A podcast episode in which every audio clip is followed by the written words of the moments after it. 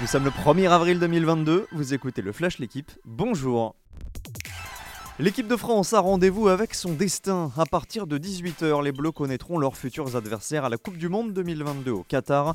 La France devrait être épargnée. Son statut de tête de série lui permettra d'éviter des équipes comme le Brésil, l'Argentine ou la Belgique.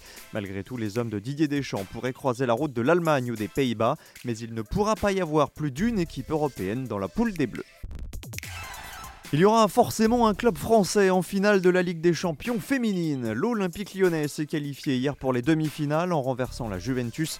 Victoire 3-1 après la défaite 2-1 à l'aller.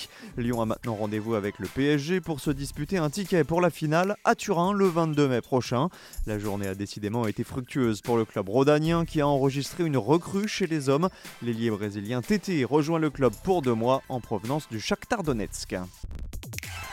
Daniel Medvedev laisse du sursis à Novak Djokovic. Le russe ne reprendra pas la place de numéro 1 mondial cette semaine. Conséquence de son revers hier en quart de finale à Miami face au polonais Hubert Urkaz.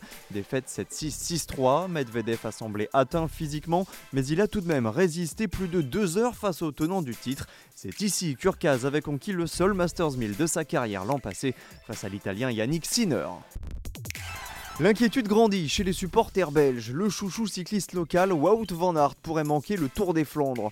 Le leader de la Jumbo-Visma en était pourtant le grand favori, comme son rival de toujours, le néerlandais Mathieu van der Poel. Oui mais voilà, Wout van Aert est malade, son équipe a même qualifié d'improbable sa participation au deuxième monument de la saison. Alors il n'est pas encore officiellement forfait, mais il manquera quoi qu'il advienne les dernières reconnaissances du parcours ce week-end. Merci d'avoir écouté le Flash l'équipe, bonne journée